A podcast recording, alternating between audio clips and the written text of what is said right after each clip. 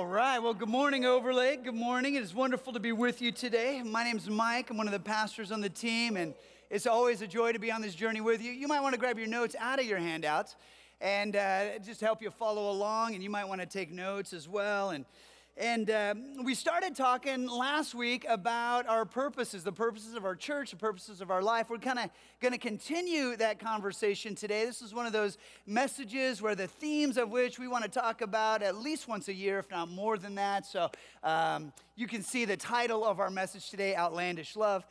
And I begin by just recognizing that we all have all kinds of things that we love. We all have like lists populated of things that we love. For example, you love your favorite band, right? U2, uh, that's on God's iPod. You love your, your favorite uh, television show. Uh, you love a, a, beautiful classic ride, right? You want to make sure that uh, you got a classic car somewhere in there. And of course, you love guacamole. Uh, you do because you are holy and it's holy guacamole. So that's a dumb joke. I'm sorry. I apologize. But whatever the list is, you got to make sure that it's populated with the right things. For example, none of those things are God or people, and those are the most important things for us to love. Last week we talked about loving God as our first purpose, our first priority, and today we're following up with uh, talking about how to outlandishly love people and the call that Jesus has for us to do that. So, what I want to do is, I want to begin rapid fire showing you several verses that talk about who it is that Jesus is calling us to love, who it is that, that God's people are to love. So, let's just jump in. The first one's from the Old Testament, Leviticus 19 18. You shall love your neighbor as yourself. You might want to circle the word your neighbor. You shall love your neighbor as yourself. I am the Lord. So the Lord's speaking, He's communicating to His people. You're to love your neighbor as yourself. So, neighbors were to love. And then, of course, in the New Testament, Jesus expounds on that by sort of expanding the, the definition of neighbor. The next verse here, Ephesians 5:25. For husbands, this means love your wives just as Christ loved the church. He gave up his life for her. So, what we see from this is you're to love your spouse. And I know that doesn't sound like it's actual news, but it is news. Like, you're to love your spouse. You're to love your spouse the way Christ loved you. You're to love your wife. You're to love your husband. So, love your neighbor, love your spouse. 1 Timothy 5 8 talks about how we're to love our family members and to provide for them. So, you can add family members to the list. And then it is easy to love some people. Uh, it's easy to love the lovable. Uh, Jesus says this in Matthew 5 47 If all you do is love the lovable, do you expect a bonus, right? And, and so there are friends that are lovable that we are also to add to the list. So you got neighbors, and you've got your spouse or your family members, you've got the lovable, you've got your friends. All these are a part of populating the list of who it is that we are called to love. And then Jesus adds one more category to the list. And we've talked about this before. We'll talk about it again because it's so difficult for us to get our minds and our lives around. But I want to be really clear with you that when Jesus says this, he is absolutely at the pinnacle of ethical morality. In other words, this love ethic that Jesus issues is the highest and holiest ethic that planet Earth has ever seen throughout all of history, no one has ever taught or modeled this type of love like Jesus has. So, this is what Jesus says You've heard it said, You shall love your neighbor and hate your enemy. But I say to you, love your enemies, bless those who curse you, do good to those who hate you, and pray for those who spitefully use you and persecute you. Okay, so you might want to circle love your enemies because he's adding enemies then to the list of people we are to love. Here's what this means it looks like no matter who you are, no matter how you relate to me, I've got a job description that's given to me by God, and that job is to love. No matter who you are, no matter how you relate to me, my job description is to love you. And what that means is there's nothing you can do to work your way out of my responsibility to love you. Does that make sense? Jim, there's nothing you can do to work your way out of my responsibility to love you. Janie, there's nothing you can do to work your way out of my responsibility to love you. Is that, is that clear? That, that that's the job description of a child of God, of those who follow Jesus. And we're to love our neighbor and our friends. We're to love our spouse, our family members, the lovable. We're to love our enemies as we love ourselves, which means that we actually have to do some work around loving ourselves well so we'll be able to love others as well. And what I want to do is I want to jump into this passage from 1 John 4 7 and 8. And I want us to unpack it a little bit because we will see that this passage really is, a, it provides a foundational kind of a place for followers of Jesus to stand on. So let's just jump in. Starts, Dear friends, some of your translations say beloved, let us continue to love one another, for love comes from God. Anyone who loves is a child of God and knows God. But anyone who does not love does not know God, for God is love. Okay, so let's unpack this. It starts with dear friends, it starts with beloved. And you need to know that this is a letter written by the Apostle John, and he's in his uh, sort of his golden years. Now, when John was young, maybe most scholars believe when he was a teenager, late teenager, he was a disciple of Jesus. So he spent three years with Jesus in his earthly ministry as a very young man. But when he's writing this letter, he's actually on the other end of his life trajectory. And so this is a man with a lot of wisdom. He's got a lot of experience. He's seen just this beautiful movement of God's Spirit called the church. And he's seen beautiful victories in the church. He's seen, you know, betrayals and heartache in the church. And, and I just imagine the, the, this elderly gentleman, just, just a, his eyes shining with kindness. I imagine that he just has such gentle love for the people that he's talking to, and, and maybe his eyes just have this beautiful crow's feet of smiling, a lifetime of, of just joy around them. And, and he's saying, Dear friends, beloved, this, this is a message that I am longing to communicate to you. He says, Let us continue to love one another. Now, some of your translations say, Let us love one another. Just, just use the verb love. But I want you to know the Greek tense, in this case, like so many other cases in the New Testament, it is the verb love, but it is more accurately translated love and continue to love. You don't have to cry. It's actually a beautiful, beautiful message here. And, and this idea of, uh, and Jesus actually uses this as well. You might recall when in your scripture you read where he tells us to ask and to seek and to knock and the door will be open. But the Greek language, the, the, the tense of that Greek is, is ask and keep on asking, seek and keep on seeking, knock and keep on knocking, and the door will be open to you. So that's what it says here. We're to continue to love one another. Let me just say clearly, Overlake, you will never meet someone who is not a one another. Okay? Everyone you meet is a one another. In fact, I, I just want you to look around right now. You're, you're surrounded by beautiful one another's. Can you just look to somebody and say, You're one another? You're one another. Yeah, yeah, you're one another. Thank you. So am I. And when it says love and continue to love, you might be tempted to think it means act in a loving manner. You might think it means to exhibit some behaviors that communicate love. And certainly that's a part of it. But, but I want you to understand it's deeper than that. It's, it, it, see, the call is to actually love. I, I remember when I was a young man, I was actually in a speech class in my undergrad education, and they talked about active listening, how to communicate to someone that you are actively listening to them. And you might remember some of these tips and tricks that they taught. It was like when someone's speaking to you, look them in the eye. When someone's speaking to you, sort of nod your head in affirmation that you're tracking with them. Uh, when someone's speaking to you, you might want to rephrase what they just said in order to let them know, you know, that you're with them, or, or maybe ask a follow-up question that uh, shows that, that you're with them. And then just recently, I heard a TED talk. And the TED talk was like this listen, um, you don't have to do any tips to communicate that you're actively listening to someone if you actually listen to someone, right?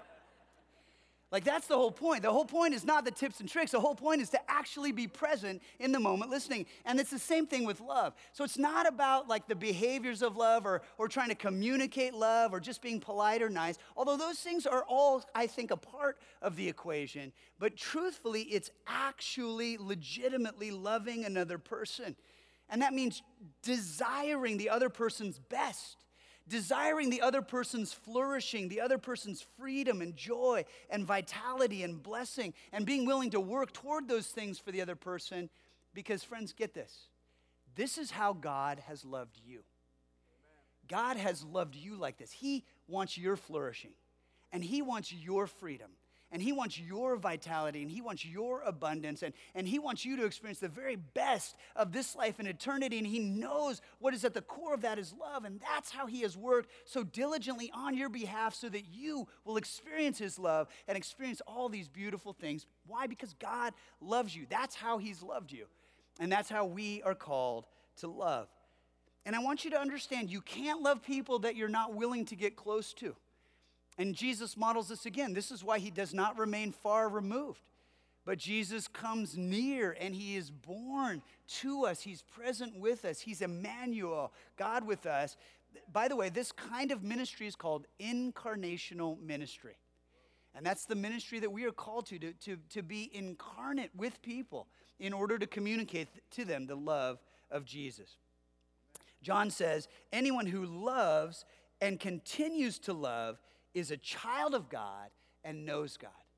So that's beautiful news, right? That's the core reality of our faith that if we love, if we love in our mind and our heart, if we love with our actions, if we love humbly and selflessly and with integrity, uh, then you are assured that you are God's kiddo. You're his child. You love him and you're filled with his love and you're showing his love and, and, and you're his. And, and here's the fill in you show you know God by how you love. That's the feeling. You show you know God by how you love. By the way, Jesus says exactly the same thing to his disciples. He says, The entire world will know that you are my followers by this, by the way you love one another. The love is the litmus test. That's how people are going to know that we are followers of Jesus by the way that we love. And then this next statement comes, and it's a bit more of a challenge. Uh, he says, Anyone who does not love does not know God. That's, that's a little strong kind of a message from Gentle John right here. And it feels just a little unsettling. And we like the first half of the equation that if we love, we're a child of God. Yeah! Uh, but if you don't love, you don't know God. Whoa. By the way, that was my best Keanu Reeves. Uh, whoa. You might say, well, but I know all kinds of things about Jesus. But that's not the test. You might say, well, but I agree with everything that Jesus taught. That's not the test.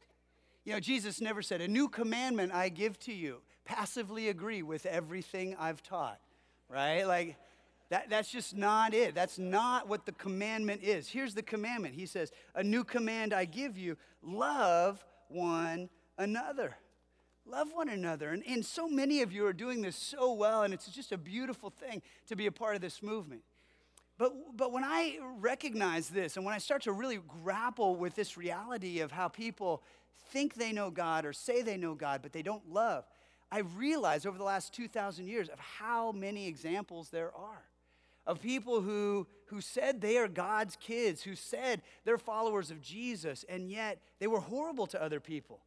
People who said they love God, but they kill other people. Or people who say they love God, but torture other people, or enslave other people, or persecute other people, or judge, or alienate, or malign, or lie, or steal, or perpetuate fear, or leverage injustice against, or are races against. And, and the list goes on and on and on.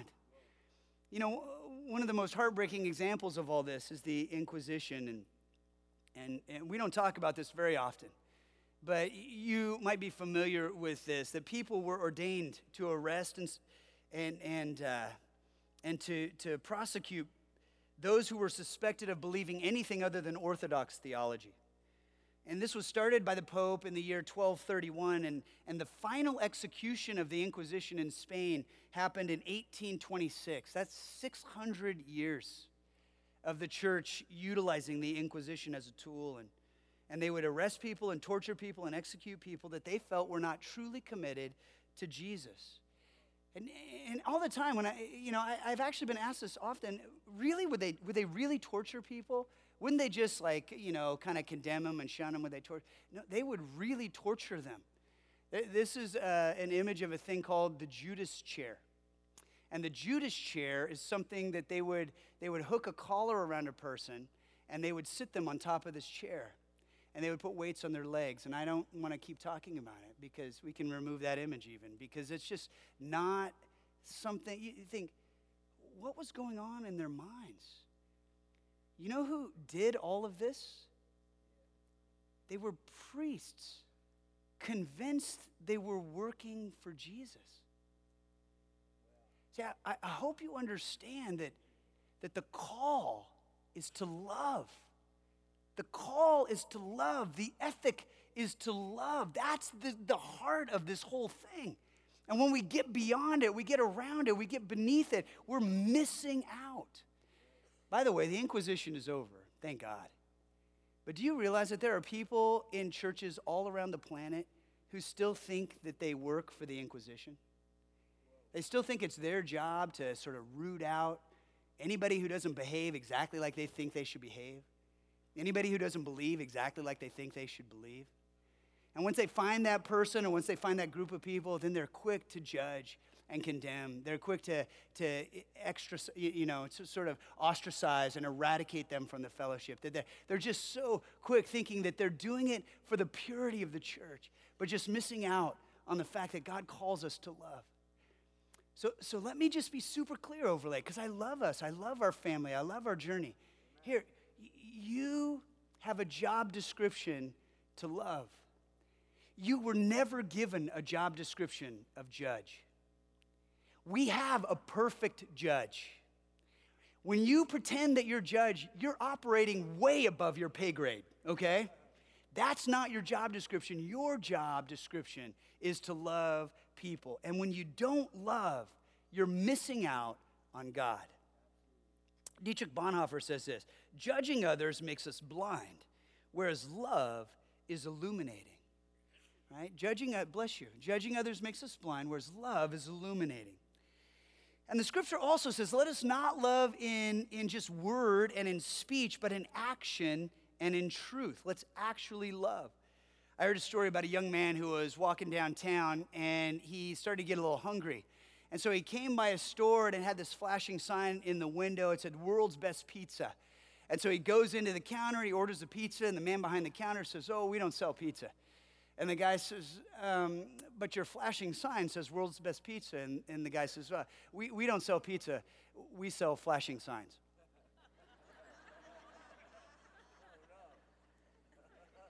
In other words, we don't sell what we've advertised, right? And, and so the customer goes away, he's hungry. And, and, and I just want you to know that there are some churches like that. There are some churches that say, love, love, love. It's a flashing sign. But then we walk into it, you don't experience that. And I just wanted to tell you, Overlake, I'm so thankful you're not that kind of church. Amen. I'm so thankful that you're the kind of church that actually loves and that is um, just totally committed to understanding that this is God's call. And, and so, how do we do this more? And how do we do this practically? And how do we do this uh, specifically, individually, intentionally? Right? This is what God calls us to. So, as children of God, we seek to actually, if you're filling in the blanks, love first and love last, love consistently and love everybody. That's our call. And again, how do I get there? Pastor, how do you get to this conclusion? It's because of what God has done for us.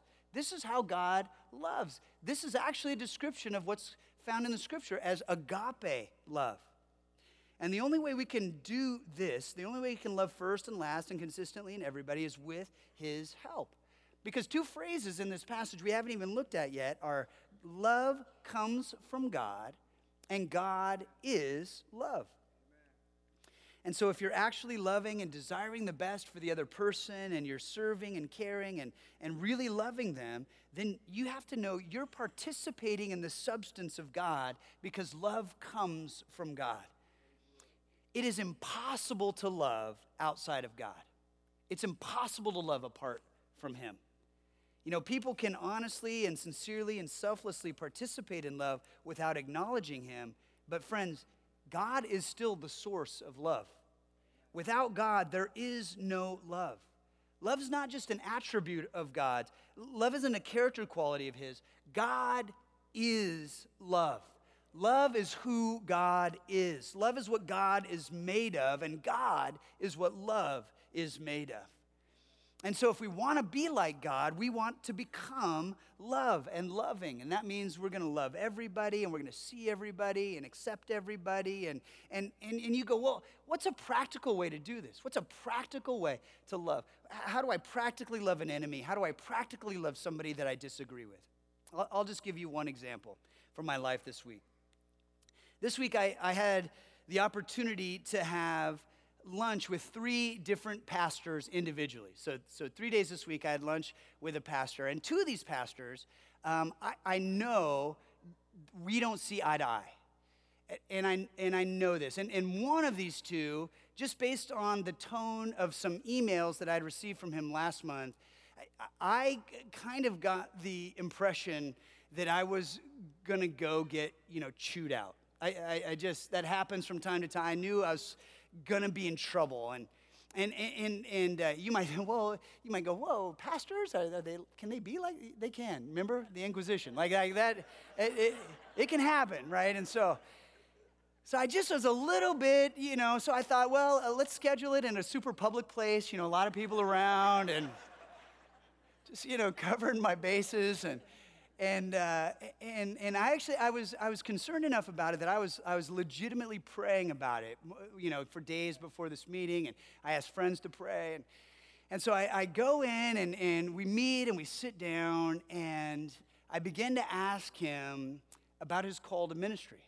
Just like, hey, I don't know much about you. I'd love to hear how you got into this thing. And so, so he starts telling me his story about how Jesus got a hold of his life and, and how Jesus started opening up doors for him, and he just kept walking through those doors and started in youth ministry and then continued, and his education continued, his experience continued, and he had all of these things going on. He talked about his wife and his children, and I just kept, just, I was delighting in listening to him, and, and, and then he started asking me questions.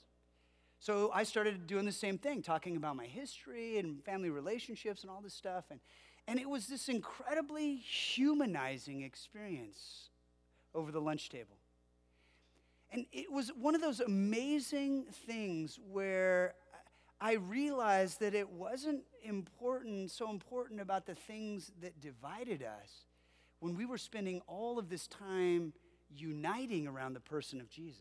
Amen. That there was, there was this, there was more beautiful, a more holy, a more high reality and and I got into the car after that lunch and I drove away and I was just talking to Jesus. I was telling him, thank, thank you. I, I, I really felt like Jesus showed up and he answered my prayer and all that. And, and, but then Jesus kind of put something on my heart and it was really, it was so beautiful. I was driving away and, and Jesus just impressed on me, you know, Mike, you love him. You love him. And I do. I love him. I want his flourishing. I want his ministry to thrive. I want him and his church to continue to grow and to, to be beautiful and prosper. And, and, and I am so for him in a way that, that if I hadn't gone near, if I hadn't uh, you know, come close, if I hadn't allowed myself to sit with, I would have missed out on this love. Does that make sense? And, and so so that would be one thing. This is how I would recommend that you would connect with and love people that you disagree with, that you don't see eye to eye with, that you are find yourselves on different ends of the political spectrum or whatever it is, you know, however you reckon enemies. This is how I would encourage you. And then you would say, well, what if the you guys you connected around Jesus, right? So that's easy. You guys had Jesus in common. You you might say, well, what if you don't have Jesus? What if the other person isn't acknowledging Jesus or, or following Jesus? Then here's my recommendation for you. My recommendation is that as you sit with someone, what you do is you recognize the dignity in each image bearer of God. Amen. you recognize the dignity of each image bearer of God. Because listen, listen to me.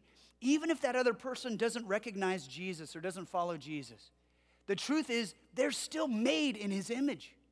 And so, what you can do is you can honestly seek to find it in them.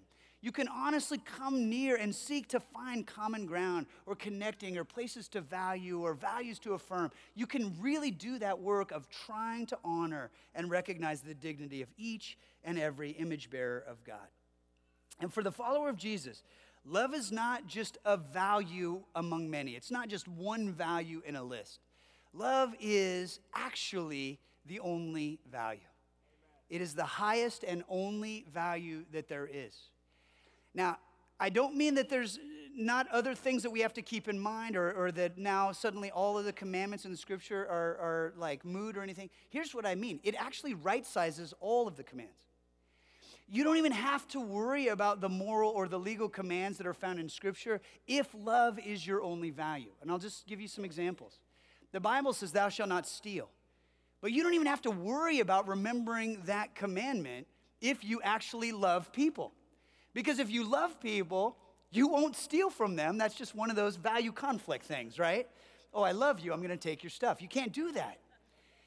The Bible says, Thou shalt not kill. It's really hard to kill people you love. It is hard. I, I would imagine it's hard. I've not done it, but I just, I would say, it's, to me, it's really difficult to conceive of loving somebody you actually, or killing someone you actually love. The, the Bible says, Thou shalt not covet your neighbor's wife, right?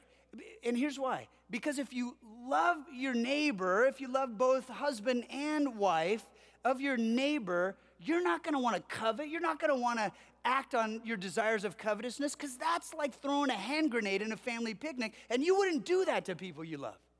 Are you with me? And those are just all the negative commands. All of the positive ones are the same to be generous, to be kind, to be patient. Why? These are all subsets of what? Love. Love is the value, and everything else flows from that value. And Jesus says this in John 13. He says, As I have loved you, so you must love one another. So, the reason why that's important is, and I'd love to have you write this in your notes somewhere who is the model for the way that we're to love? Jesus, right? That's always the answer in church, but uh, it is Jesus in this case. That Jesus is the one we look at as he has loved me. That's how I then need to love people. Now, it is okay to be real, and it, it, we recognize that all of us are on this authentic journey. Each one of us has warts. We are all works in progress. We know that's true. And the challenge is to be real and accept that we are all on a journey. But listen to this if we know and accept that we are on a journey, then we need to be willing to accept that the other person is on a journey as well. And this is where grace comes in grace to accept ourselves and to love others, grace to accept the other and to love the other. This is extravagant grace paired with outlandish love. And so, practically speaking, what this means is we're to love when you're at the service department of your car dealership and the bill is just so much higher than you thought it was going to be.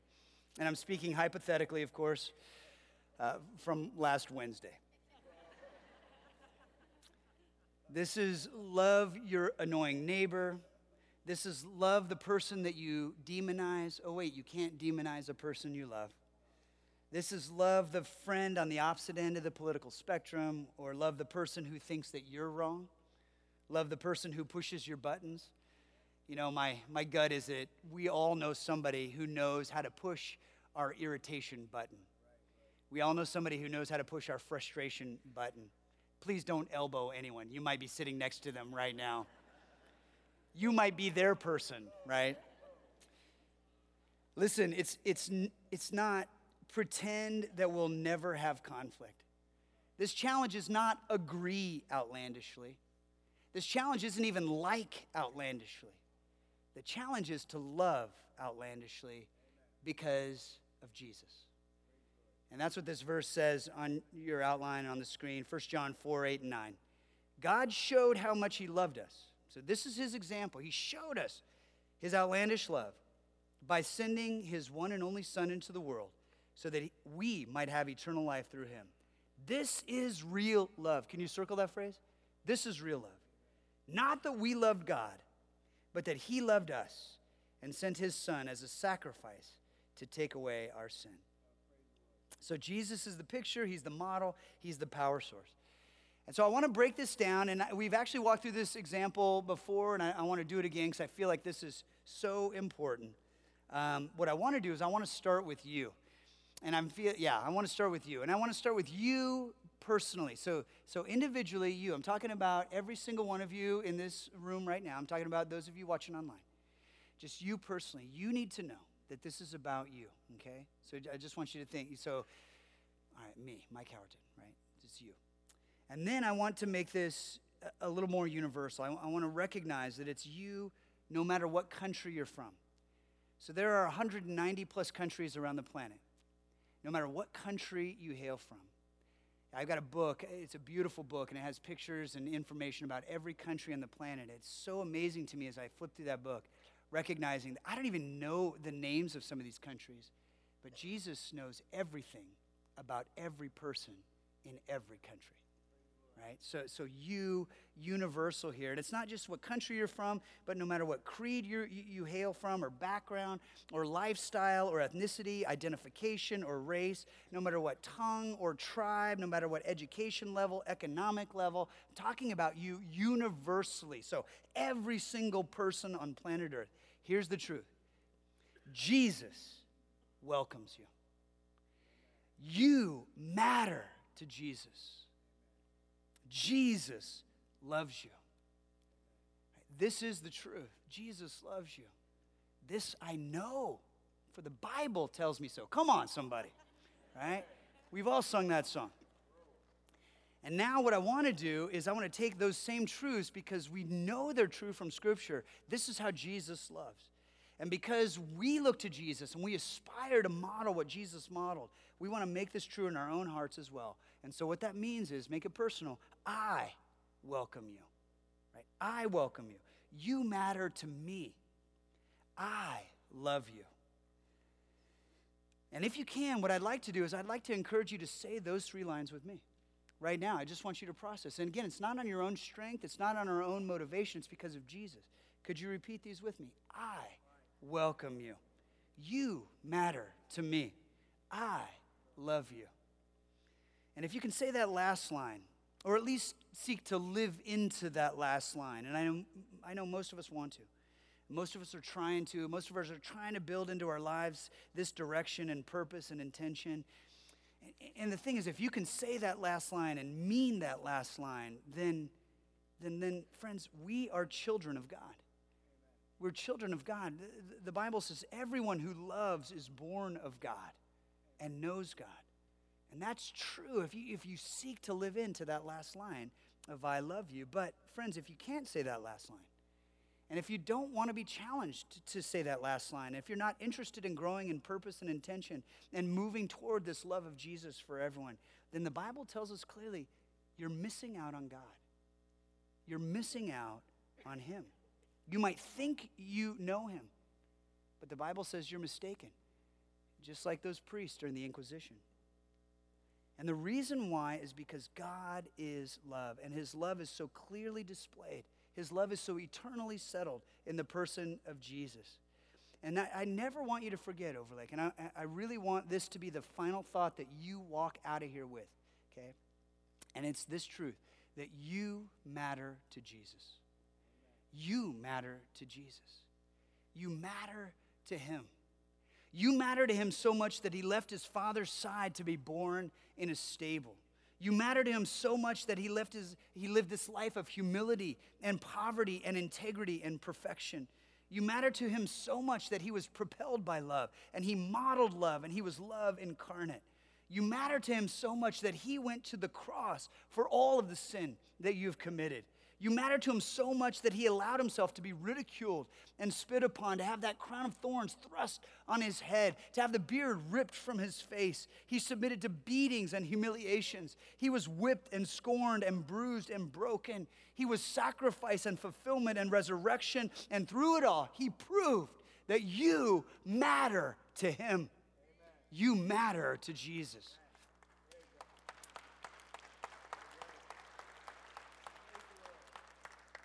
And He's the one who shows us what real love is. And so I want to invite you to receive His love today. I want you to invite you to receive it and be filled by His love today. And then I want to invite you to share that love with the people in your world, the people that you meet, the people that God has actually ordained for you to interact with.